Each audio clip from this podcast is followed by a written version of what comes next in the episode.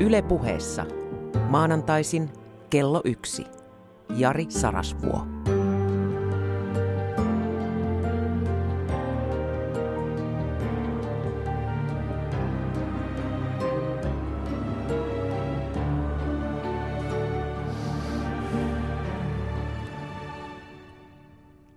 Vaikka seuraavaan ystävänpäivään onkin vielä 365 päivää, näin karkausvuoden kunniaksi, niin minä olen se ystäväsi Jari, joka haluaa kovasti palvella sinua.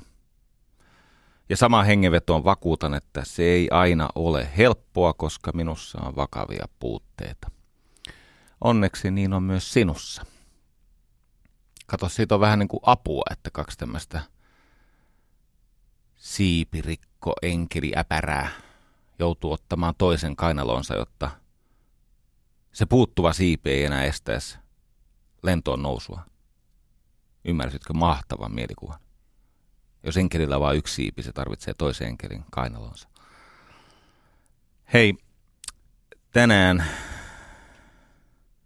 haluan ärsyttää sinut seuraavalle tasolle. Se voi tarkoittaa sitä, että menetän aika läjän hiljattain hankkimieni ihan uusia ystäviä, koska olen käynyt vierailla vesillä ja tutustunut siellä todella kiinnostaviin otuksiin, jotka ovat nähneet minun ihmisyyden ja minä puolestani heidän ja siitä on seurannut paljon ravitsevaa puolin ja toisin. Mutta tänään konsultti onkin insultti ihan samalla tavalla kuin lihas tarvitsee tämmöisen äh, tavallaan rajaloukkausärsykkeen, jotta se voisi superkompensaation kautta palautua vahvemmalle tasolle kuin mitä oltiin ennen treeniä. Ja oppiminenkin edellyttää sitä, että jokin loukkaa sinun maailmankuvasi. Ja sitten kun siitä ihminen kamppailee ymmärtääkseen, mistä tämän rajaloukkauksen jälkeen on kysymys, niin sitä kutsutaan oppimiseksi. Niin tämmöinen ärsyttäminen, jos ei se nyt kertakaikkisesti tuhoa yhteyttä, jos ei se ö, ole niin voimakas pettymys tai loukkaantuneisuuden tila, että se suhde katoaa, niin se ärsy, ärsytys vahvistaa perustaa. No niin. Hei, miksi ihmiset eivät pärjää työelämässä? Tämä on todella mielenkiintoinen kysymys ja useimmiten tätä kysymystä lähe, lähestytään ää, aivan hullunkurisesti sieltä ää, niin työnantaja- ja yhteiskuntatasolta. Voi olla, että jopa tämä perustuslaki on aiheuttanut tämän ajatusharhan.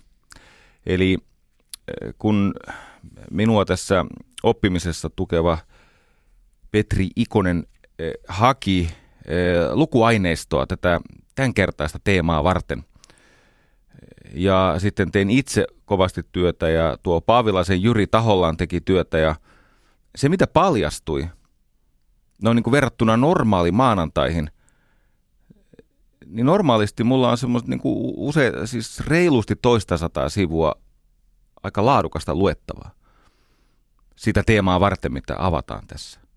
Mutta nyt kun on kysymys työmarkkina-arvosta, tästä työelämässä pärjäämisestä, itsensä myymisestä, niin paljastuukin, että se aineisto on niukkaa ja laadultaan aika epätasaista, sanotaan suomeksi huonoa.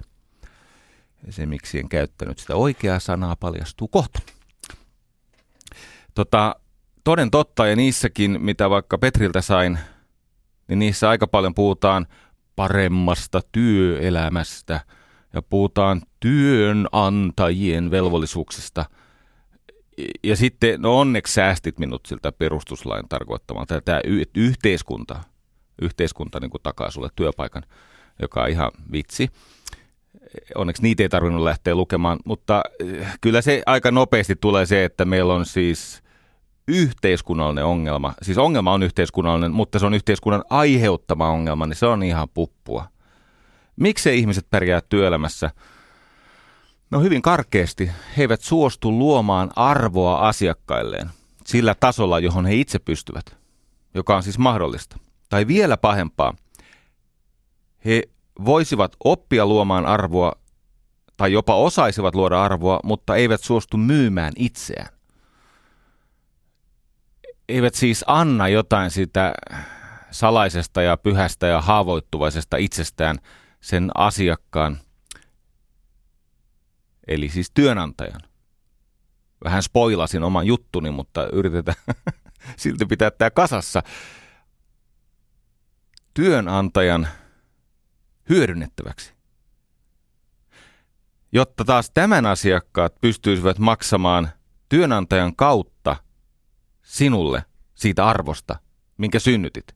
Ajattele sitä näin, että yritys on jakelutie tai jalostusasema, molempia itse asiassa. Yritys on jakelutie ja jalostusasema, tämmöinen rikastin sinun osaamisellesi ja kyvyllesi oppia lisää muuttuvassa maailmassa. Yritys sekä siis toimittaa perille, se on jakelutie, että jalostaa sitä osaamista toisten työntekijöiden ja teknologian ja ö, aikaisempien osatyövaiheiden kautta sille loppumaksajalle. Multa on usein kysytty, että miten palkka määräytyy. Ja tähän on vastaus, joka kuulostaa provokaatiolta ja tietenkin on pelkistys. Minun maailmankuvani ei ole yhtä mustavalkoinen kuin mitä minun puheeni välillä on. Se on muuten tärkeä ymmärtää. Yritän opettaa seuraavassa äärettömän vaikean, siis lähestulkoon Siis aivan tuhoon tuomittu käsite. Mä sanon vaan tämän nopeasti ja sä voit sitten kelailla myöhemmin sieltä areenasta tai edestakaisin ja, ja, ja, ja tota, katsoa avautuuko tämä vai ei. Ja sitten jos tämä ei avaudu, niin vika jos sinussa, oot vaan ihan tavallinen ihminen. Katsokaa ne ihmiset, jotka eivät pärjää. Heidän sisäinen maailmansa on bivalentti ja heidän toimintansa tässä maailmassa on ambivalenttia. Sen verran voin yrittää auttaa, että käännän nämä sivistyssanat. Bivalentti tarkoittaa kyllä ei, joko tai, mustavalkoinen. Eikö niin? 01, bivalentti. Sisäinen maailma on bivalentti, eli jyrkkä, ehdoton ja ulkoinen maailma, siis tapa toimia ulkoisessa maailmassa on ambivalentti, epämääräinen, epäjohdonmukainen, ei progressiivinen, ei eteenpäin korkoa korolle sitä omaa panosta jalostava. Eli ne, jotka ei pärjää. Ja totean siis, että tämä on hyödytön malli, koska tämä avautuu noin yhdelle prosentille kuulijoista. Ne, jotka ei pärjää, he ovat sisäisesti bivalentteja ja ulkoiselta toiminnaltaan ambivalentteja. Ja siksi eivät pärjää tässä haastavassa, ristiriitaisessa, kaoottisessa maailmassa. Ja kääntäen, ketkä pärjäävät? He ovat sisäisesti suunnattoman ambivalentteja. Mikä se ambivalentti oli? Se on sekä että. Se on kyllä ja. Se on kaikki harmaan sävyt, joita on enemmän kuin 50. Ambivalentti on siis ristiriitainen, usein kaoottinen, monimuotoinen. Eli sisäiseltä maailmalta ambivalentteja, mutta nyt tulee se vaikea juttu. Heidän ulkoinen toimintansa on bivalenttia. He joko juovat viinaa tai eivät juo. He joko käyvät huorissa tai eivät käy. He joko lisäävät arvoa asiakkaalle niin, että asiakas tunnustaa tämän maksamalla siitä saamasta arvosta, tai he eivät lisää. Siinä toteet, pätee tämmöinen kynnysarvo, hystereesi, eli siis tietty kynnys ylittyy, jolloin se on bivalenttia se tapa tuottaa arvoa. No niin, anteeksi. Palataan siihen, mitä mä olin valmistellut. Tämä ei ollut valmisteltu osuus. Mutta jos tuota tutkii, niin huomaa, että se, mitä usein kuvitellaan yksioikoisuudeksi tai jyrkkyydeksi tai mustavalkoisuudeksi tai jopa tämmöiseksi julmuudeksi, onkin vain hyvin lahjakkaan ihmisen tapa erottaa oikea väärästä, hyvä huonosta, laatu kelvottomuudesta. No niin, mutta palataan tähän, miten palkka määräytyy. Ja myönnän, tämä on pelkistys. Ihmisen palkka tai palkkiot määräytyvät hänen synnyttämän arvon vaihtoehtoiskustannuksen kautta. Eli se, mitä teet toisen eteen, sillä on jokin näkymätön arvo. Siihen arvoon liittyy monia asioita. Siihen liittyy esteettisiä asioita ja tunnemaailman asioita ja ihan mielipiteitä. Joku vaan sattuu tykkäämään sun tyylistä tai jopa ulkonäöstä. Se on osa sitä arvon muodostusta. Mutta siihen liittyy myöskin se hyöty, ne kiistattomat mitattavat tulokset. Siihen liittyy se, mitä se työtä ostava taho, eli tämä työn asiakas, ei työnantaja, vaan se on asiakas. Työn asiakas, uusi sana, keksin äsken. Mitä se työn asiakas, eli entinen työnantaja, haluaa ostaa, ei aina edes tiedä täsmälleen, mitä arvoa mä tavoittelen, mutta kun se arvo ilmenee, se siis ilmaantuu siinä sen työn kautta, niin se koetaan, muistatko lauseen, palkkio määräytyy ihmisen synnyttämän arvon vaihtoehtoiskustannuksen kautta. Nyt arvo ei ole semmoinen humanistinen arvo tässä tapauksessa, tämä on tärkeä määritellä, vaan arvo tarkoittaa sitä mitattavaa hyötyä. Eli mä en nyt puhu siis ihmisyyttä vastaan, enkä naiseutta vastaan, enkä sairaita vastaan, enkä köyhiä vastaan, enkä vanhuksia vastaan, enkä ketään yhtään vastaan, enkä varsinkaan maahanmuuttajia vastaan, enkä edes Odinin solttuja vastaan, vaan puhun vaan siitä asemasta, jossa se, se sana arvo, sen konnotaatio voi tarkoittaa myöskin siis, vähän niin kuin matematiikassa ja fysiikassa, väljyy, siis tämä, joka on kvantitatiivinen asia, ei kvalitatiivinen asia. No niin, Ja sitten siinä oli se olennainen sana synnyttämän arvon vaihtoehtoiskustannuksen kautta. Eli miten hankala on yrittää korvata se sun luoma arvo, jos sä katoat tästä kuviosta. Totta kai tämä on monimutkaisempi asia, koska tähän liittyy esimerkiksi yhteiskunnalliset ja työmarkkinasopimukset ja tähän liittyy kollektivismin monet muodot, jotka yleensä heikentää sitä vahvaa ja jonkin verran suojelee väliaikaisesti sitä heikkoa. Ja luota siihen, että mä ymmärrän tämän asian monimutkaisemmin kuin mitä mä tässä sanon. Ja sitten mennään siihen ärsyttämisen. Vielä ollaan muuten verryttelyvaiheessa. Seuraavalle tasolle. Hei tota, älä nyt pahastu, mutta mehän olemme tämmöisiä äh, kurtisaaneja kaikki. Siis sana kurtisaani tulee äh, siis sanasta hovi niin kuin englanninkielisessä sanassa court. Kurtisaani on ennen aikaa ollut tämmöinen hovineito, mutta ne oli myöskin rakastajattaria ja sitten ihan rehellisiä prostituoituja. Ja me kurtisaanit, me kaikki myymme itseämme sille työnasiakkaalle, on se kuka tahansa. Ja myydessämme itseämme me luovumme jostakin, joka edustaa meidän vapaa-aikaa ja mieltymyksiämme ja sitä haavoittuvaa osaa itsestämme, mutta myöskin osaamistamme ja niin poispäin. Ja me jakaudumme tälle, niin kuin lähes kaikki ilmiöt tässä maailmassa jakautuu sille Gaussin käyrälle, sille normaali jakauman alueelle. Ja sitten siellä on näistä kurtisaaneista, toiset on näissä hovin loisteessa kylpeviä sinne kivuneita luksushutsuja. Ja toiset taas sitä kapisempaa katujen sakkia – mutta kaikki me täällä koitamme selviytyä ja sitä me teemme myymällä itseämme.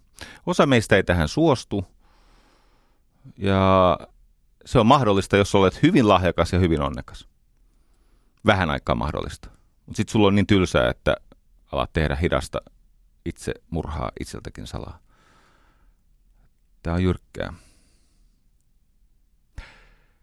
Tässä elämässä tulee oppia rakastamaan tekemään työtä ja leikkimään alastatuksessa, alisteisessa asemassa. Sitten voi hyvin. Jos oppii rakastamaan, tekemään työtä ja leikkimään alisteisessa asemassa, siis alastatuksessa. Ja tarkkaan ottaen jokainen vastaantulija on sun mestaris. Se on sekä sun opettajas että sun herras, jos oikein tämän maailman ymmärrät. Ja sinä oot vastaavasti sitä hänelle. Ja tämä on erityisen totta perheessä. Mutta myös kavereiden kesken. Hetkestä toiseen tämä kääntyy. Hei, nyt jo tässä vaiheessa joku voi ajatella, että toi on niin kyynistä markkinataloussoopaa, että joku siellä niin kuin mielessään nyt sanoo, että sarasvua, mene lisääntymään itses kanssa. Sun vanhemmat ei ollut naimisissa, kun sut saivat, ja sitä paitsi sä olet sukua naaraskoiralle – Eikö se ole virkistäviä ilmaisuja? Kattokaa, kun eilen oli ystävän päivää, mä luin tämän Yleisradion viestintäjohtajan Reija Hyvärisen. Hän lähetti siis Helsingin Sanomien kautta terveisiä minulle. Tässä on tämmöinen uutinen, tai en mä tiedä, onko tämä manuaali tai direktiivi, mutta tässä lukee, että Ylen toimittajat eivät kiroile. Mä oikein hätkähdin, kun mä olen kyllä välillä katunut sitä kielenkäyttöäni, mutta en niin paljon, että olisin putsannut tapani.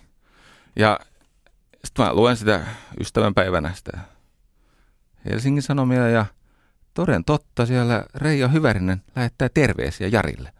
Tässä lukee, tämä on aika ansiokas teksti, täällä kerrotaan rap-musiikista, että siellä voidaan käyttää voimasanoja kielen värittäjänä tai alviimaan, alviivaamaan tiettyjä alakulttuurin piirteitä. Eli Reija sanoi, että jos olisin rap-muusikko, niin voi olla, että olisi hyväksyttävää. Ja sitten fiktiivisessä sisällössä, tosin tämä tulee aika lähelle sitä kyllä, mutta fiktiivisessä sisällössä, esimerkiksi elokuvissa, äh, kirosanojen käyttökielto on vieras ajatus. Eli siellä siis tulee kiroilla, jotta se olisi syvällistä. Mutta mitä tulee tähän mun työhön, niin tässä lukee, että Kaarina Suonperän kannustamana Reija Hyvärinen kieltää minua kiroamasta. Ja hänhän on siis oikeassa. Ja niinpä julistan tämän ohjelman kiroiluvapaaksi vyöhykkeeksi. Ja sen takia, että jos siellä joku toinen ajattelee että jollakin toisella tavalla ilmasta tätä, että menen nyt lisääntymään itsesi kanssa, tai että sun vanhemmat eivät ole naimisissa, kun sut saivat, tai itse asiassa näähän on parempia ilmaisuja kuin ne kuluneet aika alatyyliset ilmaisut, eikö niin? että jos tämä ohjelma ei sulle kelpaa, niin viihdytä itse senkin äitis omaishoitaja. Hei, Reija, kiitos. Ei huonompi. Näin ihminen voi kehittyä myös 50-vuotiaana. Ainakin. Hei, jos siellä nyt joku panee vihaksi, niin havahdu nyt herran tähden siihen, että sä katsot parhaillaan peiliä et ulos ikkunasta. Rauhoitu. Oikeasti. Se on peili, se ei ole ikkuna. Ei niin vakavaa. Palataan tähän insultointiin, joka on siis tehokkaampi versio konsultoinnista. Mikä tässä on edessä? Tässä on edessä perustulo ja siihen liittyen tämmöinen freelance-yhteiskunta. Miksi? No ensinnäkin siis tämä robotisaatio, älykkäät koneet, tekoäly. Mä ostin tässä ihan hiljattain sadalla tuhannella tai 103 000 siihen meni, semmoisen niin kuin maistiaisen, esimaistiaisen eh, tästä kapasiteetista, mikä tulee siitä, että käyttää tätä Watsonia, tietysti semmoisen tekoäly, joka pelaa siis paremmin shakkia kuin kukaan koskaan missään. Mutta hän on myöskin parempi lääkäri. Ja itse asiassa pärjäisi Jaajo Linnomaan äh, Haluatko miljonäärikisassa, siis siltä menisi alle sekunti niihin kaikkiin kysymyksiin. No ja Watson, niitä on muitakin Apple on se Siri. Ja, ja tota, nämä robotit, kumppaniverkot, kaukomaiden alihankkijat, jotka suostuu mihin tahansa, niin ne uhkaavat näitä perinteisiä palkkaduuneja. Ja jos meillä olisi hyvä herraonni, niin kuin sitäkin voi vielä pyytää. Meillä ei ole hyvää kansaonnea, siis ka- ka- kansa ei näitä ongelmia kyllä ratkaise, mutta meillä voi olla hyvä herraonni. Siis hyvällä tuurilla me saamme semmoisen ihmistä mukaan kutsuvan, kohottavan, ylevöittävän, työhön kannustavan perustulon, joka ohittaa tämän sietämättömän sekamelskan, jota me nykyisin – kutsumme sosiaaliturvaksi, joka ei ole siis sosiaalista eikä tuota turvaa, se ei ole kumpaakaan. Ää, miksi ei muuten kansa sitä tee? No mä oon nyt katsonut tätä kansaa tässä ihmisenä, joka saa palkkaa ajattelusta sen kohta 30 vuotta. Ja en usko, että kansa pystyy niin kuin ihan, ihan vaan keskustelemalla löytämään niitä ratkaisuja, joilla päästään tästä nykyisestä – syrjivästä ihmisiä syrjäyttävästä mallista semmoiseen, jossa sitä tuottavuutta jaetaan tavalla, joka antaa turvaa, toimeentuloa ja toivoa kaikille. Mutta tämän jutun aihe ei ole perustulo. Ja sen takia jatkankin sillä, että edessä on perustulo ja freelance-yhteiskunta. Siis öö, ei, ei edes tota, välttämättä projektityöyhteiskunta, vaan se on todella siis ne, ne, se työ atomisoituu. Ja me palvelemme toinen toisiamme mitä ihmeellisimmissä verkostosuhteissa. Olen miettinyt tässä itseäni työnantajana 23-vuotiaasta asti. Olen ollut esimies 25-vuotiaasta asti, olen ollut työnantaja. Yli tuhat palkkauspäätöstä. Ja olen onnistunut siis surkeasti työnantajana, mutta olen onnistunut myös suuremmoisesti työnantajana. En halua riistää, mutta toki haluan hyötyä asymmetrisesti, epätasapainoisesti. Haluan, että minä hyödyn, koska minä otan riskin ja mä maksan. Mä haluan, että mä hyödyn enemmän kuin se, joka tekee mulle töitä. Miksi? No niin on maailma kirjoitettu. Jos tämä ei sulle käy, niin perusta yritys. Tai liity osuuskuntaan, mutta tarkoitan ihan siis ihan uutta osuuskuntaa. Nämä valiot ja raisiot ja S-ryhmät ei välttämättä ole ihan sitä, mitä sä haluat, jos sä haluat täydellistä tasa-arvoa. Semmoista ei ole. Meidän arvo vaihtelee tilanteesta ja asemasta toiseen. Ihmisenä toki kaikki yhtä arvokkaita, mutta työmarkkinoilla eriarvoisia. Lähtökohtaisesti ja niin on hyvä. Kyllä mä oon enemmän asiakas kuin työnantaja. Myönnän tämmöisenä idealistina, hurmahenkenä, että olen antanut työtä myös säälistä tai äh, ihastuksesta tai idealistisin syin aika paljon.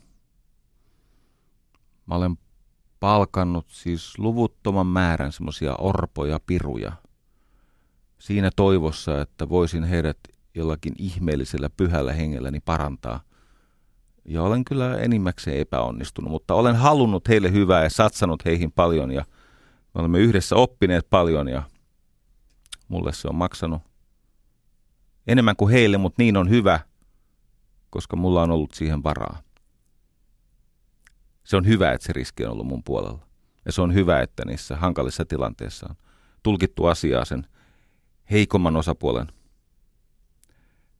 tilanteesta ja tarpeesta käsin. Niin on oikein. Ja mä oon yrittänyt oppia ostamaan työtä niin, että se olisi lopulta mahdollisimman reilua ja rikastavaa molemmille osapuolille. Ja niin, että se ei ulosmittaisi kummankaan meistä ihmisyydestä enemmän kuin mitä on viisasta työelämässä antaa. Se on ihan selvää, että Marx oli oikeassa, työ vieraanottaa ihmistä ja se vaatii aivan erityistä ponnistelua, että pystyisi luomaan sellaisia mielekkäitä merkityksiä, jotka torjuvat tätä vieraantumistaipumusta. Ja me olemme saaneet, tämä haluan sanoa, me olemme saaneet onnistua aivan satumaisesti yhdessä työkavereiden kanssa, koska – me olemme taistelleet sen yhteisen tarinan puolesta. Yhteisten tavoitteiden puolesta, jotka synnyttää näitä mielekkäitä merkityksiä, syvenevää tunnetta tarkoituksesta. Ja tähän mä haluan sanoa yhden asian. Tavoitteet eivät ole jotain, joiden eteen tehdään työtä, vaan tavoitteet ovat jotain, joiden eteen taistellaan. Ne on kaksi eri asiaa. Ensimmäinen lähtökohta on se, että jos yhteistyöllä ei ole tavoitteita, niin ei sillä ole myöskään laatua, eikä sillä työllä ole suuntaa, eikä synny yhteisiä merkityksiä. Ja vuoren varmasti tavoitteeton, siis epätasapainoisesti tavoitteet on niin, että, että siis ei ole yhdistäviä tavoitteita, ei ole sellaisia, jotka synnyttää yhteistä tarinaa, niin sellainen työskentely – tietenkin johtaa hyväksikäyttöön ja kaikkeen siihen, mikä ihmisiä kuluttaa työelämässä niin paljon nykyisin.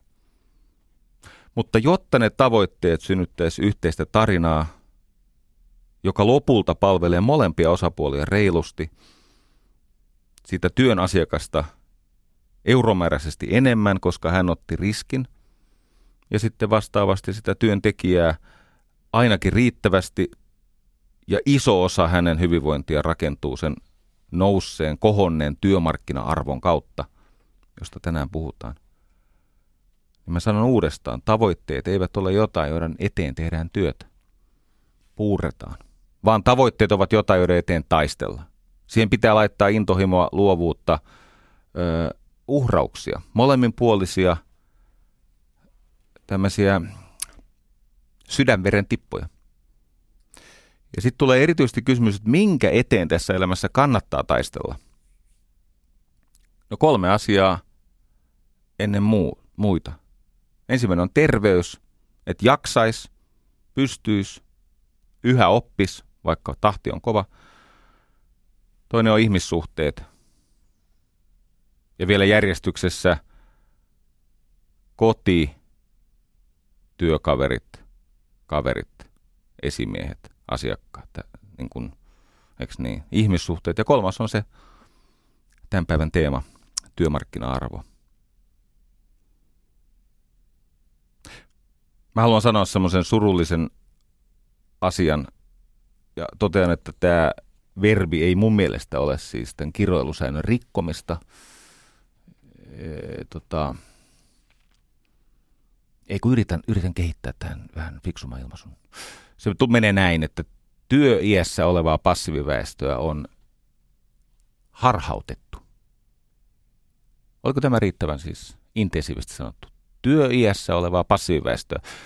Siis sen ikäistä porukkaa, jotka kuuluvat työelämään. Heillä on siis velvollisuus rakentaa yhteiskuntaa palvelemalla lähimmäistä, mutta he ovat passiiviväestöä, eli he ovat ö, eri syistä asemassa tai tilanteessa, jossa he eivät ole hyödyksi yhteiskunnalle tai palvele toistaan.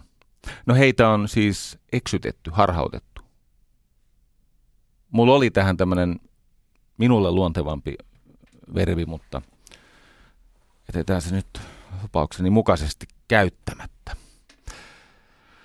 Tota, nyt on niin, että vaikka sosiaaliturva pitää ihmisiä elossa, tai sanotaan vielä näin, sanotaan se ihan oikeasti tarkkaan, vaikka sosiaaliturva pitää ihmisiä leivässä ja suojassa, eli siis heillä on joku paikka, missä he asuvat ja heillä on vaatteita ja ruokaa, mutta se ei pidä ihmistä varsinaisesti elossa. Ja mitä tulee, miten niin muuten? Huffington Postissakin äh, referoitiin hiljattain äh, suomalaistausta, no siinä referoitiin useita, viitattiin useisiin tutkimuksiin, mutta ytimessä oli suomalaistutkimus, äh, jonka mukaan siis itsensä hyödyttömäksi kokeva pitkäaikaistyötön, aktiivi-ikäinen pitkäaikaistyötön, niin hänen kuolleisuutensa siis nousee dramaattisesti. Miehillä muistaakseni 271 prosenttia, eli lähes kolminkertaistuu. Mun tämä todellisuustaju tutka huutaa, että ei voi olla noin korkea, enkä mäkään siihen usko, muistan varmaan väärin, mutta naisillakin lähes kaksinkertaistuu.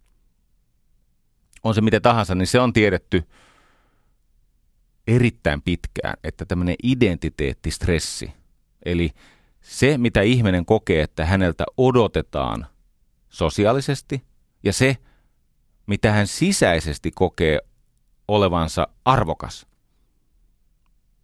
ajattelee, niin kuin, että on tämä ulkoinen kuori tai tämä persona, niin kuin kreikkalaiset kutsuvat sitä personaksi, eli kilpi. Se on se, millä me kohtaamme nämä sosiaaliset odotukset, siis mitä muu maailma, isä, äiti, puoliso, opettajat, työkaverit, ex-työkaverit, julkisuus, mitä meiltä sosiaalisesti odotetaan ja vaaditaan. Ja sitten se sisäinen kyky tai sisäinen kokemus siitä, että mihin mä pystyn minkä arvoinen mä olen. Jos ne on kovassa ristiriidassa, niin tutkimukset vähän vaihtelee, mutta Yhdysvalloissa elinien odote putoaa noin 14 vuotta, suomalaistutkimusten mukaan miehillä 12 vuotta, aikaisemmin kuollaan pois ja naisetkin kuolevat kahdeksan vuotta aikaisemmin. Siis kyllä se näin on, että se identiteettistressi, joka liittyy siihen häpeään, että sä koet, että sä et ole arvokas, se lyhentää elämään. Ja tähän muuten liittyy myös muita asioita. Eli semmoinen kokemus arvottomuudesta, joka johtaa kyvyttömyyteen palvella toisia ihmisiä, paitsi että se on tuhoisaa terveydelle, niin se on myöskin tuhoisaa sille sosiaaliselle asemalle. Ja erikoista. En toki löytänyt siinä tutkimuksesta, tai siis löysin sen tutkimusviitteen, mutta en, en päässyt siis niin syvälle, että pystyisin sanomaan, että tämä, mitä mä seuraavaksi sanon, on totta. En tiedä, onko tämä totta, mutta Yhdessä näistä tutkimuksista todettiin, että varsinkin korkeammin koulutetuilla pitkät työttömyysjaksot nakertavat sen ihmisen mielenterveyttä. Mä en ole ihan varma, onko tämä näin, mutta sanotaan, että ei se huono hypoteesi ole. Siis jos sulla on paljon koulutusta, se voi olla, että sä tunnet itsesi vielä arvottomammaksi. Ja sitten mennään tosi häijyyn. Ja tarkoitus ei ole muuten lannistaa ketään. Siis mun maailmankuvassa – vaikka usein epäonnistunkin sekä ihmisenä että ammattilaisena, mun maailmankuvassa on kaksi velvoitetta yli muiden. Toinen on pyrkimys myötätuntoon, eli lievittää ihmisten kärsimystä ja antaa heille ja itselle anteeksi ne tunteet, mitkä hädänalaisesta käyttäytymisestä ja sen todistamisesta kumpuavat. Ja toinen on pyrkimys viisauteen, eli semmoiseen toimintaan, joka parantaa kaikkien asemaa. Eli toistan, ei ole tarkoitus mitätöidä ketään, vähätellä, pahoittaa kenenkään mieltä, vaan on tarkoitus etsiä ratkaisuja, joista voisi olla hyötyä. Mä sanon tämän yhden asian vielä ja sitten mä yritän päästä sinne ratkaisuihin. Semmoinen verkossa toimiva rekrytointiyritys kuin Bullhorn. Härkätorvi, Bullhorn. Ää, 2014 haastatteli 1500 tällaista mm, rekrytointipalkkaamis, suora rekrytointi. Siis semmoisia ammattilaisia, jotka joko etsivät työpaikkaa jollekin tai palkkaavat. Ja tutkimus sen mä sentään pystyy lukea melko niin kuin yksityiskohtaisesti ja siellä on siis karmasevia löydöksiä, joista pahin on tämä nämä, jotka palkkaavat ihmisiä, siis Otos 1500, sanovat, että heidän on helpompi löytää työpaikka sellaiselle ihmiselle, joka on töissä, mutta hänellä on rikosrekisteri, kuin sellaiselle ihmiselle, joka on ollut yli kaksi vuotta työttömänä. Eko rajua? Okei, Yhdysvallat. Ja okei, aika yllättävä löydös, mutta enkä taaskaan tiedä, onko tämä totta, mutta kyllä tämän puolesta siis kovasti ääntä pitivät. Eli että olisi helpompi palkata ihminen, joka on töissä ja jolla on menneisyydessään jotain sellaista, joka on johtanut rikosrekisterimerkintään. Okei, tässä on rajaus se rikos ei voi olla siis törkeä, se ei voi olla niin kuin raju väkivaltarikos tai, tai merkittävä kavallus tai tämmöinen, että se on joku muu rikos. Se ei ole siis feloni. Kuin sellainen ihminen, joka on ollut työtön kaksi vuotta. Ja yksi näistä Bullhornin äh, tota, päärekrytoijista, semmoinen kuin Vinda Rao. Rao. Hassu nimi tulee mieleen joku egyptiläinen auringon jumala. Vindrao, kuulostaa taiteilijan nimeltä. Ja suhtautukaa muuten kaikkeen, mitä mä täällä sanon, siis erittäin korkealla kritiikillä, koska niin mäkin suhtaudun itteeni. No hän oli kuitenkin kertonut tälle, joka epäili tätä niin löydöstä, niin hän sanoi, että no, mitä tulee ihmisen sosiaaliseen arvoon, niin työ ohittaa ja ylittää omaisuuden ja ää, perhestatuksen ja se on ihan käsittämättömän arvokas. Se tarkoittaa sitä, että olet tarpeellinen. Sinua kysytään ja halutaan. Hurjaa. Joo. Muuten on yksi vielä pitkäaikaistyöttömyyttäkin mainetta mustaavampi tekijä. Ja olen tästä iloinen, kun saan tämän sanoa, koska nyt taas haluan pahoittaa jonkun mielen. Äsken olin siis täysin vilpitön sanoitessa, että en halua pahoittaa kenenkään mieltä, mutta nyt taas haluan. Nämä mättähältä mättähälle, nämä urakiipiät, urakiipiä, siis se ei ole mikään Spider-Man, vaan se on tämmöinen tota, career climber, siis tällainen, jotka elävät lyhyistä työsuhteista. Tämän Bullhornin tutkimuksen mukaan ne on työllistymisen kannalta vieläkin pahempi asia kuin pitkäaikaistyöttömyys. Siis mä tarkoitan siis näitä työelämän opportunisteja, jotka ovat hurmaavia, hyvähampaisia, erittäin myyntikykyisiä. He pääsevät ällistyttäviin, varsinkin nousukaudella, ihan siis ällistyttäviin duuneihin ilman ammattitaitoa ja ilman semmoista työmoraalia, että he viitsisivät palvella sitä työyhteisöä edes yhtä vuotta. Tietysti tämmöinen mättähältä mättä. Tämmöiset niin kuin, täytyy sanoa, että esimerkiksi mä olen palkannut toistakymmentä kertaa.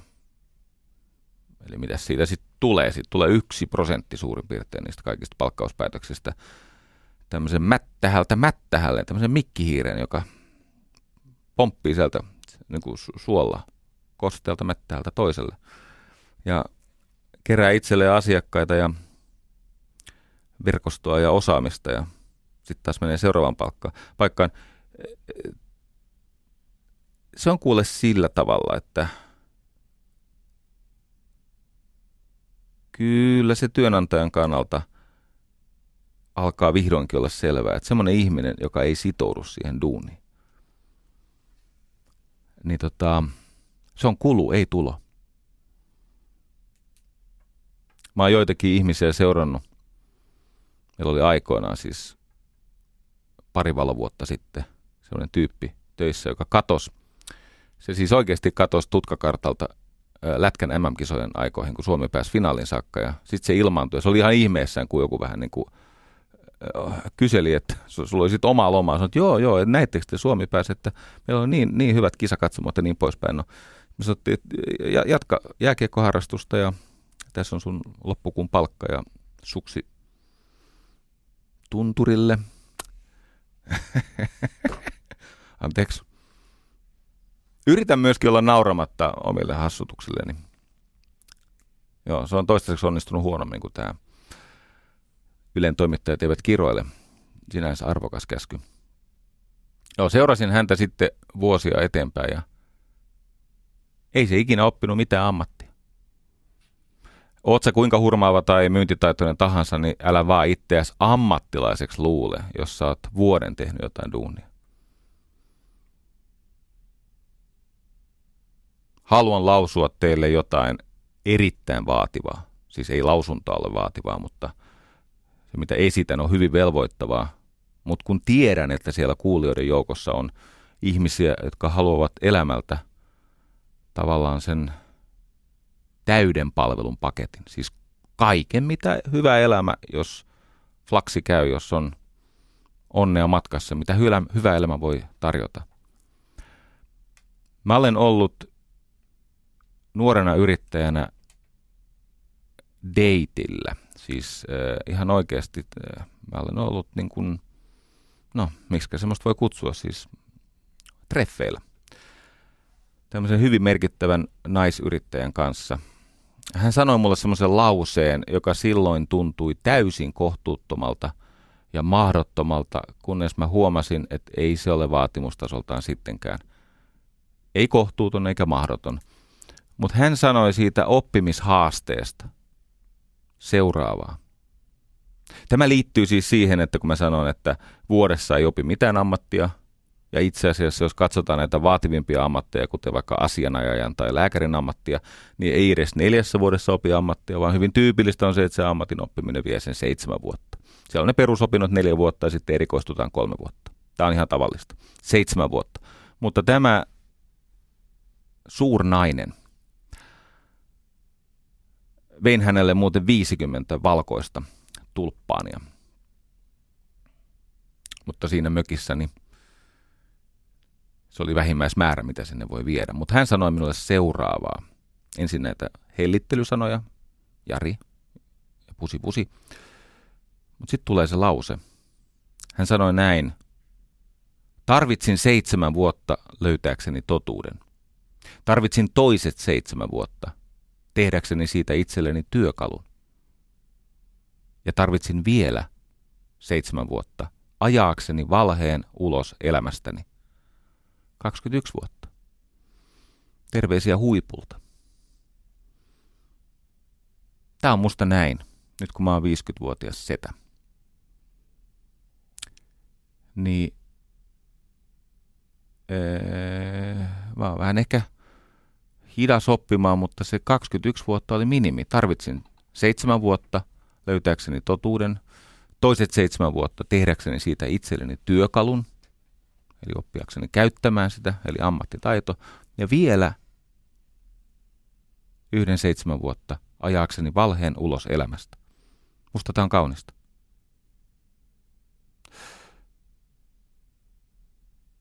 Nyt elämää seuraava ihminen siellä saattaa sanoa, että hei, miksi työntekijä sitoutuisi työnantajaan, kun työnantaja ei sitoudu työntekijään? Mä oon pahoillani, jos sä vakavissa joudut esittää tämmöisen kysymyksen, niin sulta on jotain olennaista jäänyt elämästä ymmärtämättä.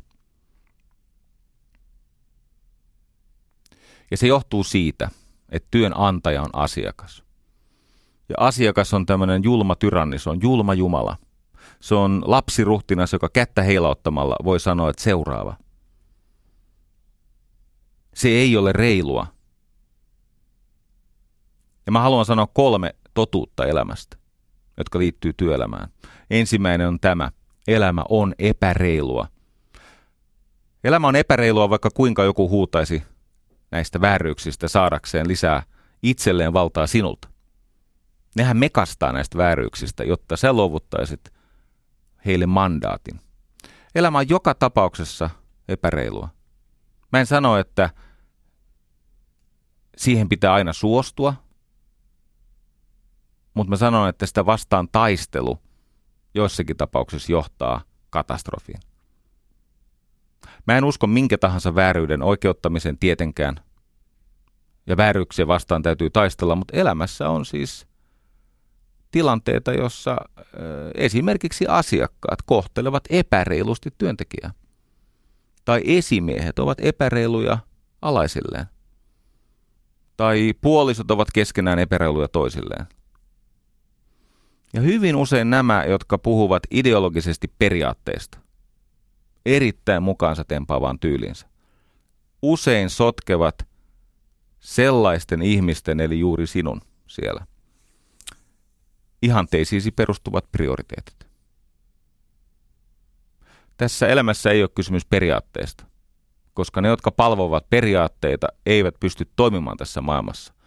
Ne, joiden ajattelua hallitsevat periaatteet, eivät enää oikeasti ajattele, eivätkä he tee todellisia havaintoja tästä maailmasta. Elämässä täytyy yrittää edistää ihanteita ja arvokkaita asioita prioriteettien kautta. Se on ristiriitoja. Elämä on epäreilua. Elämä on myös vaarallista. Vaikka kuinka yritetään poistaa riskejä, niin elämä on vaarallista. Itse asiassa juuri tämä riskien poistaminen on tässä vaarallista. Sehän tässä on ongelma, kun tässä me olemme luoneet semmoisen yhteiskunnan, että kaikin keinoin yritetään poistaa semmoinen elämään kuuluva asia kuin riski. älä hyvä ystävä haikaile varmempaa elämää. Etsi turvallisempia seikkailuja. Siis semmoisia seikkailuja, jossa sulla on varaa siihen, että sä välillä kolhit polviasi ja välillä on reppu tyhjä, kun käy varas siellä, eikö niin? Tai, tai joudut hankaliin erilaisiin reissuihin. Opettele siis todennäköisyyksiä. Edelleen, elämä on vaikeaa. Elämä on paitsi epäreilua ja vaarallista, niin elämä on vaikeaa. Ihan sama kuinka paljon elämää helpotetaan sun puolesta. Itse asiassa se muuttuu sitä vaikeammaksi, mitä enemmän elämää helpotetaan sun puolesta. Asiat on sitä mahdottomampia. Eikö niin? Älä rukoile kevyempää taakkaa. Rukoile vahvempaa selkää. Ne, jotka lepää eniten, ne saa vähiten lepoa. Hmm. Me kaikki täällä kamppaillaan selviytyäksemme ja me olemme lopulta yksin. Ja itse asiassa se jokainen vastaan tuleva ihminen, se on peloissaan ja sen voimaton loppumaisillaan. Me tarvitsemme toinen toisiamme ja myötätuntoa. Ja se on hyvä ymmärtää tämä elämän perusominaisuus. Okei, työmarkkina, työmarkkina-arvosta. Nyt on siis sanottu, että Suomi tarvitsee lisää yrittäjiä. Ja haluan näin yrittäjänä sanoa, että tämä on ihan pönttöidea. se, on, se, se on kauhea, kauhea päämäärä, että, että tänne pitäisi saada niin kuin suurempi osuus väestöstä yrittäjiä. Kattokaa ympärillenne, millaisissa yhteiskunnissa väestöstä suurin osuus on yrittäjiä, eikö niin? Että tehdään mahdollisimman monesta, toivon mukaan kaikista. Me, esimerkiksi sellainen yhteiskunta, jossa on kaksi ammattiryhmää, siellä on virkamiehet ja yrittäjät. Mennään tonne, missä se arabikevät vähän niin kuin räjähti silmille. E, ensinnäkin siis yrittäminen on sen tyypin työelämän huippuurheilua. Se on ihan sama kuin multa vaadittaisi se, että mun pitäisi elättää mun perheeni esimerkiksi huippuurheilijana tai muusikkona. Minun lapseni kuolisivat nälkään ja puutostauteihin ja, ja, ja tota, jos eivät kuolisi käsiin, niin he siirtäisivät sukusoluissaan sitä kammottavaa identiteettistressiä, joka tuli siitä, että mä yrittäisin elättää oman perheeni muusikkona tai huippuurheilijana. Minusta ei kerta kaikkiaan ole siihen. Eikä kaikista ihmisistä ole yrittäjäksi. No mitä me tarvitsemme? Me tarvitsemme lisää menestyviä yrityksiä ja rikastuvia yrittäjiä. Ja jos ei aivan nyt rikastuvia, niin ainakin vaurastuvia. Me tarvitsemme siis vahvempia yrityksiä, jotka suostuvat tämän yhteiskunnan pelisääntöihin, jotka pystyvät maksamaan jatkuvasti kasvavan osansa sosiaaliturvasta, verokertymästä, tuottamaan tätä turvaa, toimeentuloa ja toivoa. No kateelliset ei tästä tietenkään riemuitse, koska sehän tarkoittaa siis lisää verotuloja, suurempaa vastuuta väestön sosiaaliturvasta ja kasvavaa palkkasummaa ja paremmin kohdeltuja työntekijöitä, mutta se on kateellisille ihan sietämätön ajatus, koska se myös tarkoittaa näitä vaurastuvia yrittäjiä. Ai, ai, ai, ai, ai. Mä luen buddhalaisuutta taas aika paljon ja siellä, siellä pidetään siis kateutta ja ahneutta ylpeyttäkin pahempana syntynä. Kiitos Evelina suuremmoista kirjasta. Joo. Hei, mä yhdessä vaiheessa tässä niin kuin omassa ahdingossani ja ei siis niin, että mulla olisi ollut huolta siitä omasta perheestä, mutta mulla oli kova myötätunto se ihmisen huoli tästä yhteiskunnasta ja lähimmäisestä, niin öö, samoihin aikoihin, kun mä olin aika työkyvytön, siis itse asiassa mun työkyvyttömyyttä olisi pystynyt siis kvantifioimaan esimerkiksi sillä, että jos olisi ollut joku tämmöinen mittari, että miltä alushousut haisivat. Mä muuten havaitsin, että silloin kun tunsi itsensä kelvottomaksi ja heikoksi ja voimattomaksi ja aloitekyvyttömäksi ja välinpitämättömäksi, niin mä huomasin, että henkilökohtaisen hygienian hoitaminen niin ei ollut kauhean tärkeää. Joo. Ja oli muuten muitakin siis erittäin kiusallisia oireita siitä sisäisestä arvottomuudesta. Mutta keskellä sitä kauhua soittelin sellaisille ihmisille, jotka kilpailulla markkinalla ovat ylityöllistettyjä ja heidän palkkionsa tai siis korvauksensa heidän työpanoksestaan on yli markkinahinnan. Eli sellaiset ihmiset, jotka pystyvät laskuttaa äärimmäisen kilpailulla markkinoilla – niin kuin preemiota, ylihintaa. Näitä soittoja tai siis tämmöisiä haastatteluita oli ehkä 50. Ja se tarina toistui ja toistui ja toistui. Mä kysyin yhden kysymyksen. Miten sä pääsit tohon asemaan, että noin saturoituneella, siis tyydyttyneellä ylikilpailulla markkinalla sä pääset sen hyödykkeistyneen hinnan yläpuolelle? Ne sanoo uudestaan ja uudestaan ne ihmiset saman asian Kyllä sä Jari tiedät, mä teen ihan saman kuin sinäkin aikoinasi ja yhä teet. He myivät rosterinsa eli kalenterinsa eli kapasiteettinsa aivan umpeen, alihintaan. Kuuntele tarkkaan. He myivät alihintaan sitä omaa kykyään tuottaa arvoa niin, että kalenteri täyttyi. Ja he toimittivat arvoa sellaisella uskonnollisella vimmalla, semmoisella niin kuin luovuuden tasolla, että asiakkaat haukkoivat henkeä onnesta ja ihastuksesta. Mutta kun sulla on kalenteri täynnä ja asiakkaat on ihan niin kuin, että ei ole totta. Tämä on halvempaa kuin saippua.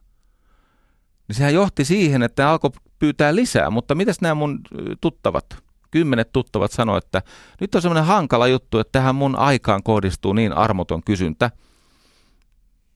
että voidakseni raivata sinulle kapasiteettia, hinta on tämä. Ei mitään neuvotteluita, ei mitään tämmöistä kiemurttelua, sanotaan, että hinta on tämä. Ja kävi niin, että jokainen seuraava asiakassukupolvi maksoi ylihintaa sen edellis, edellisen asiakassukupolven onnellisuudesta. Pystyttekö mukana? Edellinen asiakassukupolvi aivan mielettömän tyytyväinen. Seuraava asiakassukupolvi maksaa siitä edellisen asiakassukupolven onnellisuudesta, ylihinta. Ja näin heistä tuli niin kyvykkäitä, he sanovat muuten mielenkiintoisen jutun. Sivutuotteena he oppivat oman työnsä ammattilaisuuden seuraavan tason. Heistä tuli siis mustan vyön ammattilaisia. Heistä tuli niin hyviä, että he alkoivat, alkoivat palkata itselleen tämmöisiä appareita. Siis ihmisiä, jotka, jotka tota, tekevät, rakastavat heidän riesojaan, siis tekevät heidän sitä rutiinityötä, jotta he voivat keskittyä siihen, missä he ovat kaikkein parhaita. No tästä innostuneena aloin katsella siis entistä niin kuin kriittisemmin omaa kulkuani. Viimeisen kymmenen vuoden aikana mä luin kalenteria taaksepäin. Puolet tai ehkä jopa kaksi kolmasosaa minun työstä on ollut maksutonta. Siis olen luonut arvoa ilman laskua, raatanut omalla riskillä, ilman mitään tietoa tähän liittyvästä palkkiosta tai korvauksesta. Ja yhä teen tätä. Yli puolet siitä työstä, mitä mä teen, niin siitä ei lähde laskua. Mutta kun katsoo sitä mun tasetta ja katsoo kassavirtaa, ja katsoo tilejä, niin tämä varsinaisesti huono diili ole. Mä opin enemmän. Mun työmarkkina-asema siis maineen tasolla paranee. Mulla on ottaja, eikä tarvi koko aika käydä kinaa siitä työn arvosta. Mieleeni nousi silloin yli 20 vuotta vanha tarina Brian Tracystä, joka mun uran alkuvaiheessa opetti mua tähän ammattiin, mikä mulla on. Hän kertoi, että kun hän oli nuori mies ja hän kiersi pitkin Yhdysvaltoja kaupungista toiseen ja hankki kussakin uudessa kaupungissa jonkun tämmöisen komissiopohjaisen myynti, siis myyntiedustuksen.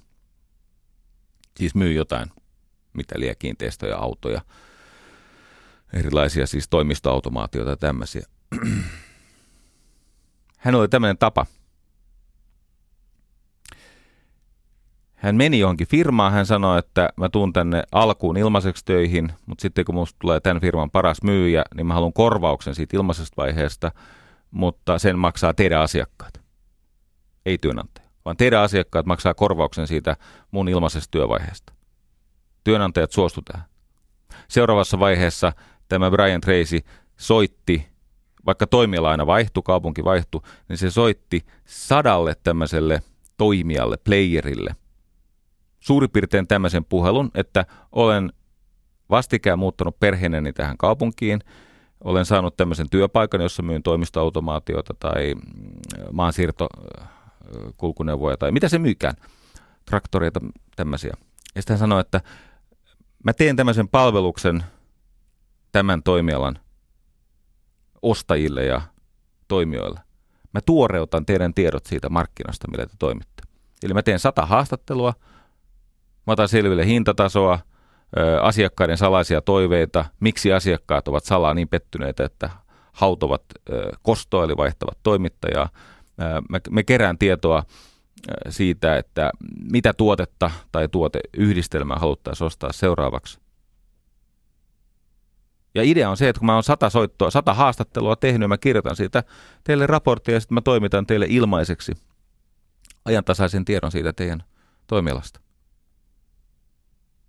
Ja näin hän teki. Hetkellisesti hän tiesi sen toimialan tämän hetken kehityksestä enemmän kuin yksittäinen niin kuin ostava asiakas keskimäärin tiesi. Sitten kun hän oli tehnyt sen raportin, hän soitti perään, sanoi, että nyt hän haluaisi tämän raportin esitellä ja tätä luvattua palvelua toimittaa, koska te annoitte hänelle tietoa. Hän on kerännyt 99 multa tietoa ja hän on anonymisoinut eli poistanut nämä yrityssalaisuudet sieltä. 29 30 ensimmäistä asiakkaasta osti. Se vaan on näin, että jos sä saat joltakin näkemystä, virtaa, ideoita, työkaluja, kauppavihjeitä, suorastaan siis liidejä, alkaa sujua.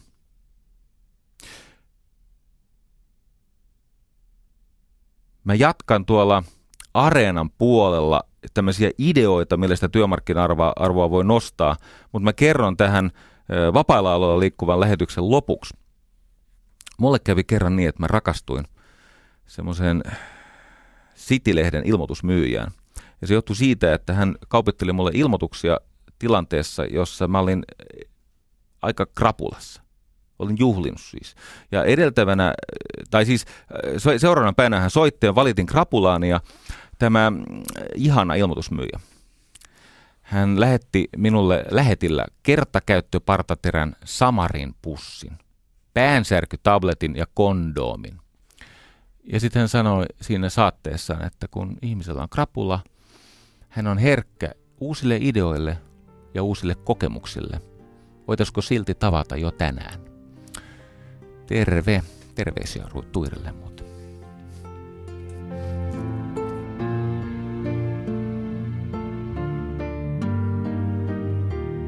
Yle puheessa Jari Sarasvuo.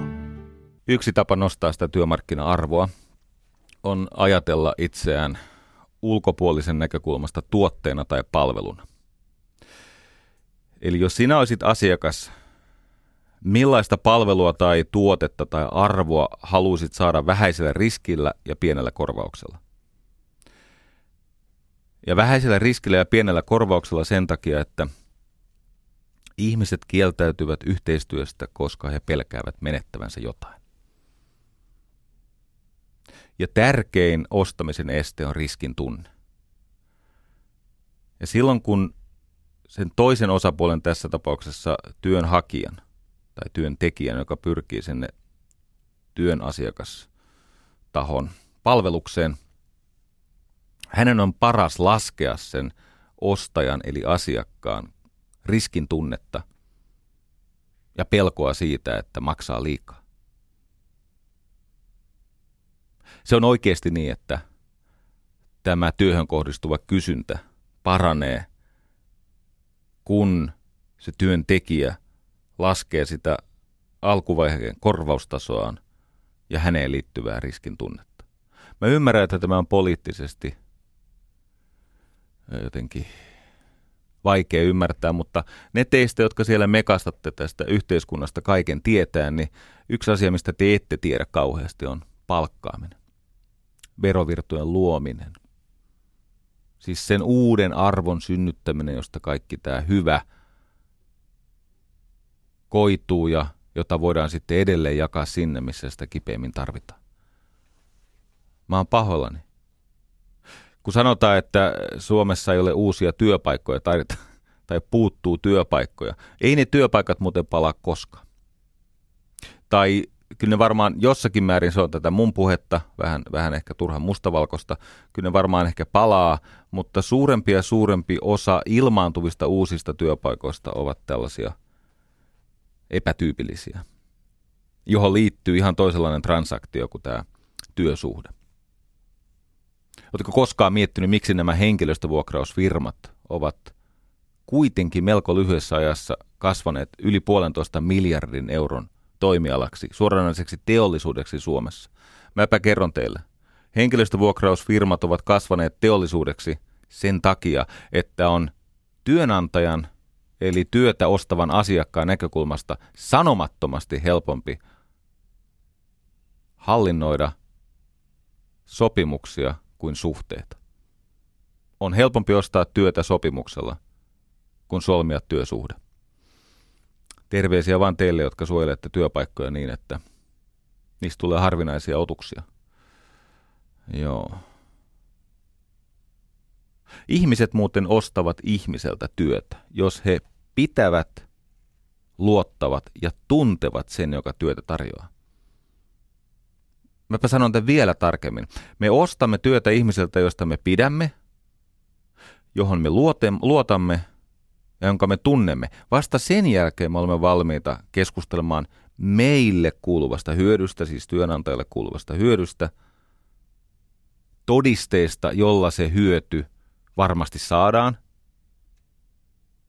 ja lopulta sitten vasta tämän jälkeen kuudentena ehdoista. Mä rallatan tämän nopeasti läpi. Ensin me joudumme myymään itsemme. Seuraavaksi me joudumme myymään itsemme. Ja vielä kolmanneksi me joudumme myymään itsemme. Ja vasta neljänneksi me myymme asiakkaalle kuuluvan hyödyn. Viidenneksi me todistamme, että se hyöty hyvin todennäköisesti tulee toimitettua ja sitten kuudennessa vaiheessa neuvotellaan ehdoista. Mutta kolme ensimmäistä vaihetta me myymme itsemme, me myymme itsemme, me myymme itsemme. Eli ensin me myymme sen, että minusta on helppo pitää, koska minä pidän sinusta. Minusta on helppo pitää, koska minä en ole niin omituinen tai pelottava tai hankala, että minua pitäisi kavahtaa tai vieroksua. Ihmiset pitävät ihmisestä, jotka pitävät heistä. Ihmiset pitävät persoonallisista ihmisistä, jotka eivät ole liian persoonallisia.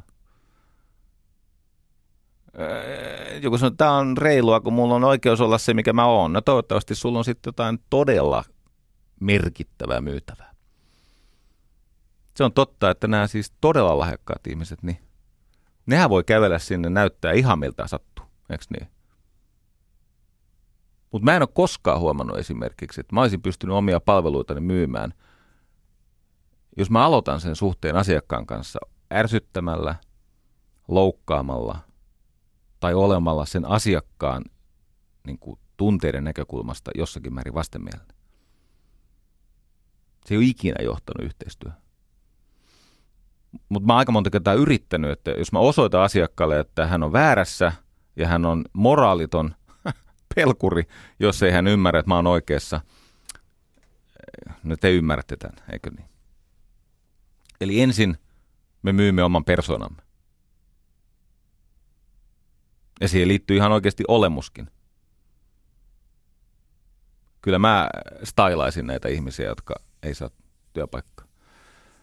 Joillekin toimialoille pitää vaan näyttää pikkasen enemmän mukin menevältä, vähän freshimältä. On semmoisia toimialoja, jos ei silloin niin väliä, että miten rasvaset ne hiukset on ja kuinka monen päivän ajamaton sänki on tai missä vaatteessa se kuljet on. Sitten on semmoisia toimialoja, jossa sun täytyy ikään kuin pukeutua uskottavasti tai käyttäytyä uskottavasti. No niin. Seuraavaksi me myymme sen oman ammatillisen auktoriteettimme, eli sen hetkisen ammattitaidon tason. Eli että sinulla on oikeasti kapasiteetti palvella. Ja tässä kannattaa laskea tasoa. Hyvä Jumala, että siis minunkin eteen on kammennut, jos jonkin näköistä olmia, jotka tulee kertoa mulle, miten mä käännän ton Trainers Housein kurssin. Mä sanon, tiedät sä, miten lahjakkaita ihmisiä täällä taistelee 16 tuntia päivässä kuusi päivää viikossa, jotta se kurssi kääntyisi. Niin hän nyt oikeasti luulee, että sä marssit tänne noiden tosiammattilaisten yli ja ohi. Ja jollakin siis taikaviisaudella sä käännät tämän kurssin. Että älä viitti. Myy aluksi jotain yksinkertaisempaa, uskottavampaa, helpompaa. Älä myy vallankumousta. Emme me niihin usko. Myy jotain sellaista, mihin me voimme uskoa. Ja sitten voi olla, että tulet tehneeksi kanssamme sen vallankumouksen, mutta se on myöhempien aikojen iloinen murhe.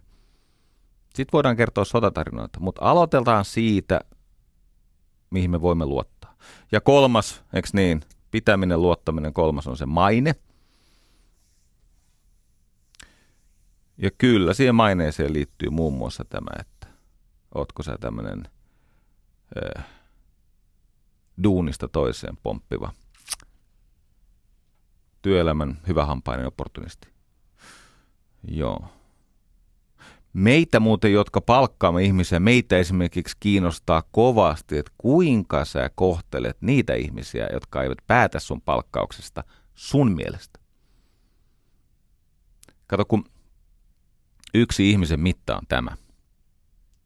Kuinka sä kohtelet ihmistä, joka sun arvion mukaan ei pysty kiittämään tai kostamaan sun käytöstä. Ainahan ihmiset on vallaille edessä mielenkielin, mutta miten sä kohtelet sitä sihteeriä, aulassa olevaa vastaanotto ihmistä, kuinka sä kohtelet niitä ihmisiä, joilla näennäisesti ei ole päätösvaltaa siihen sun työpaikkaan. Kohtelepa heitä hyvin, sä huomaat, että sieltä näkymättömästä varjosta nousee ihmisiä, jotka haluavat tukea sun liittymistä siihen yhteisöön. Kohtele heitä huonosti. Se on game over. Ylipäänsä voisi ottaa niin kuin laajemmin tavoitteeksi, että erityisesti ne, jotka eivät pysty kiittämään tai kostamaan. Ne sais sulta aivan poikkeuksellisen laadukasta ja arvokasta, ihmisyyttä kohottavaa, energisoivaa, eteenpäin vievää kohtaloa. Hmm.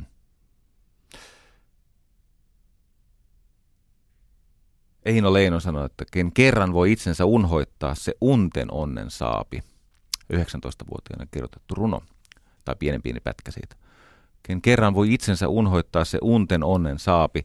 Öö, ihmiset pitävät ihmisistä, jotka eivät tarkkaile itseään koko aika, jotka eivät palvo omia tunteitaan jotka eivät koko ajan mieti, miten tärkeitä ja arvokkaita.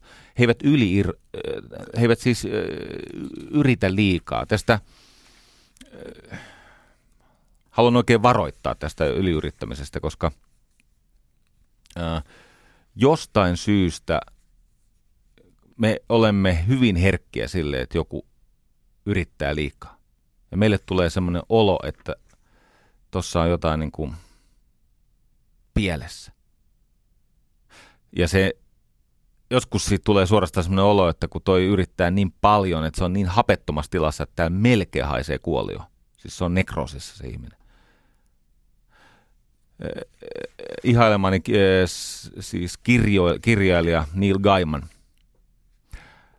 Häneltä kysyttiin, että miten ihmeessä se on päässyt. Siis hän on, no, hän on romaanikirjailija, elokuva, käsikirjoittaja ja tehnyt sarjakuvia Neil Gaiman, te tiedätte. Jos ette tiedä, niin no niin, Tuli jotain, mitä ette tiedä. No niin, hyvä. Hän pohti sitä, että tässä freelance-maailmassa on sikäli hauska tilanne, että ihmiset tekevät jatkuvasti haastavampia hommia ja parempia duuneja ja heidän työmarkkina-arvonsa nousee, jos kolme ehtoa täyttyy, mutta tästä tulee ilosanoma lopuksi. Hän sanoi, että niin, että ihmiset rekrytoituvat hyvin hommiin sen takia, että yksi, he osaavat työnsä. Eli he osaavat tehdä sitä, mitä he tarjoavat. Eikö ne ovat taidokkaita. Kaksi, heidän kanssaan on mukava tehdä työtä. Ne on kivoja tyyppejä, eikö niin? Ja kolme, he pitävät lupauksensa. Ja sitten tulee mielenkiintoista. Hän sanoi, että ei tarvitse onnistua kaikissa kolmessa. Ei tarvitse yksi osata sitä työtä, kaksi olla kiva tyyppi, jonka kanssa on mukava tehdä sitä työtä, ja kolme, ei tarvitse pitää lupauksia. Riittää kaksi kolmasta. Ja sitten hänellä on tämmöinen hieno malli, eli että jos et sä osaa vielä sitä työtä, mutta sä oot kiva tyyppi ja sun kanssa on hauskaa. Ja sä pidät sun lupaukset. Niin ihmiset, anta, kaksi kolmesta riittää. Ne antaa jatkoon, eikö niin? Sä saat jatkoon lapun. Ja, ja tota, no sit sä hirvittävällä tsempillä yrität juosta sitä takamatkaa kiinni. Ja toden totta, niin sä opit sen työn. Mulla oli aikoinaan semmoinen ihmeheppu, ja se on monelle teistä tuttu, jos luette Fingerporia tai monia muita mun tuli töihin semmoinen kaveri kuin Pertti Jarla. Ja ihan aluksi niin hänen viivansa oli vähän tämmöinen epämääräinen, suoraan sanoen. Mä yhdessä vaiheessa tarvitsin siis semmoisia ihmisiä, jotka voisivat visualisoida näitä valmennuksia. Siis tehdä jonkinnäköisiä niin kuin tämmöisiä aivoille miellyttävämpiä niin kuvantamisen, visualisoida. Kyllä sä tiedät mitä. Siis tehdä siitä valmennuksen puheesta ja niistä käsitteistä tämmöisen kuvakartan.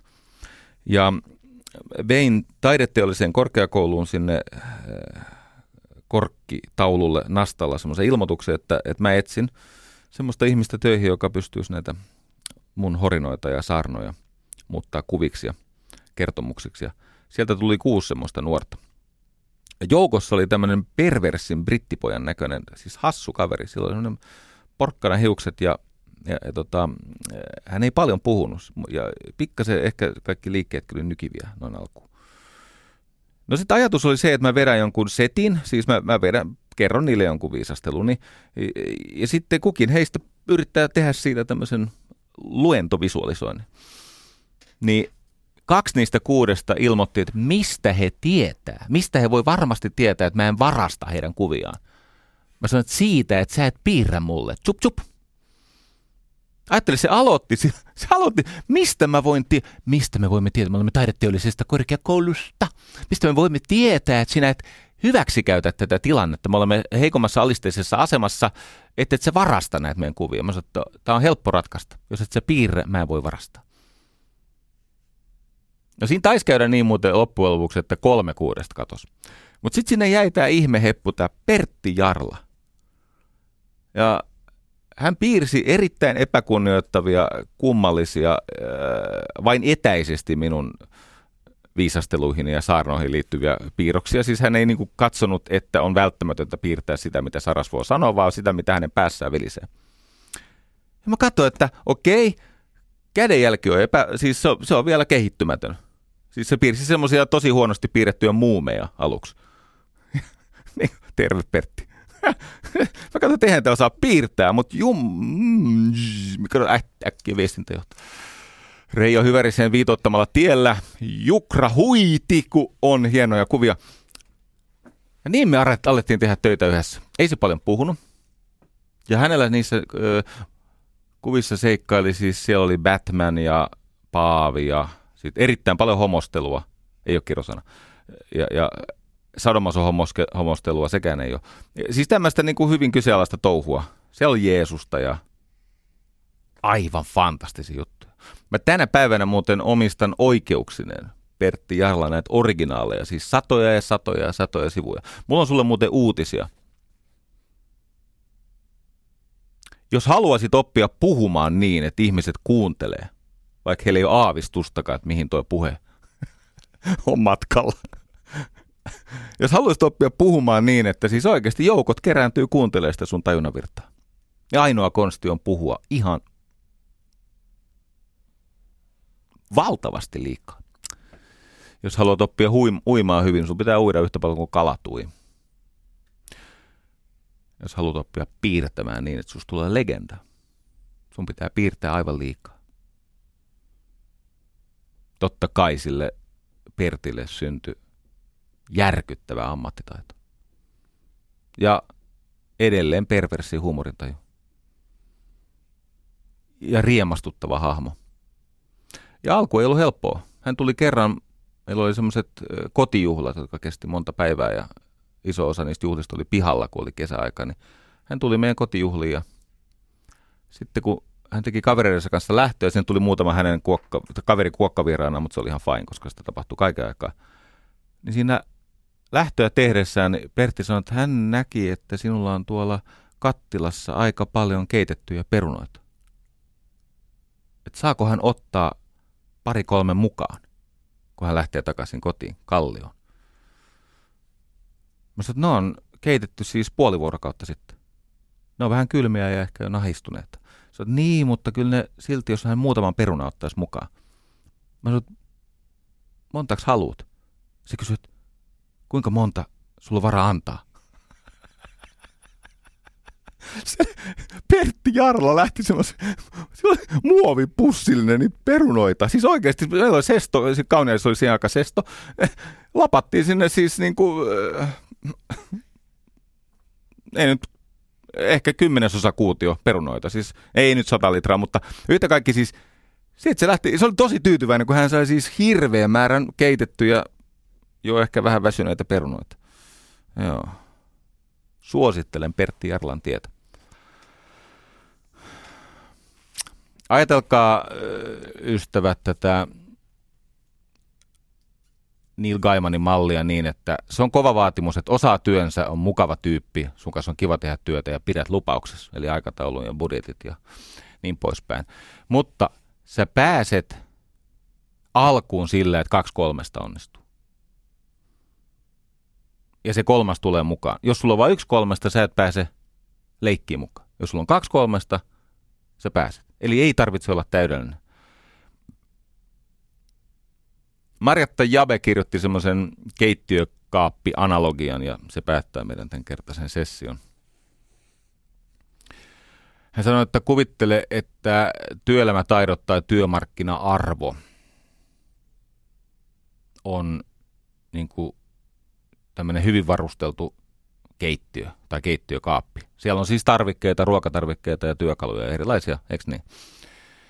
Ja kaikkia niitä tarvikkeita, mitä se on siellä keittiökaapissa tai työkaluja, ei tarvita joka päivä siihen lounaaseen tai päivälliseen, mitä tekee.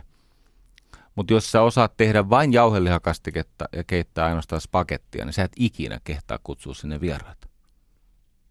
Eli sun pitää opetella käyttää niitä erilaisia siivilöitä ja raastimia ja mitä siellä nyt onkin näitä erilaisia jutskia ja sitten kokeilla jopa reseptistä – he, ehkä Henri Alenin reseptistä.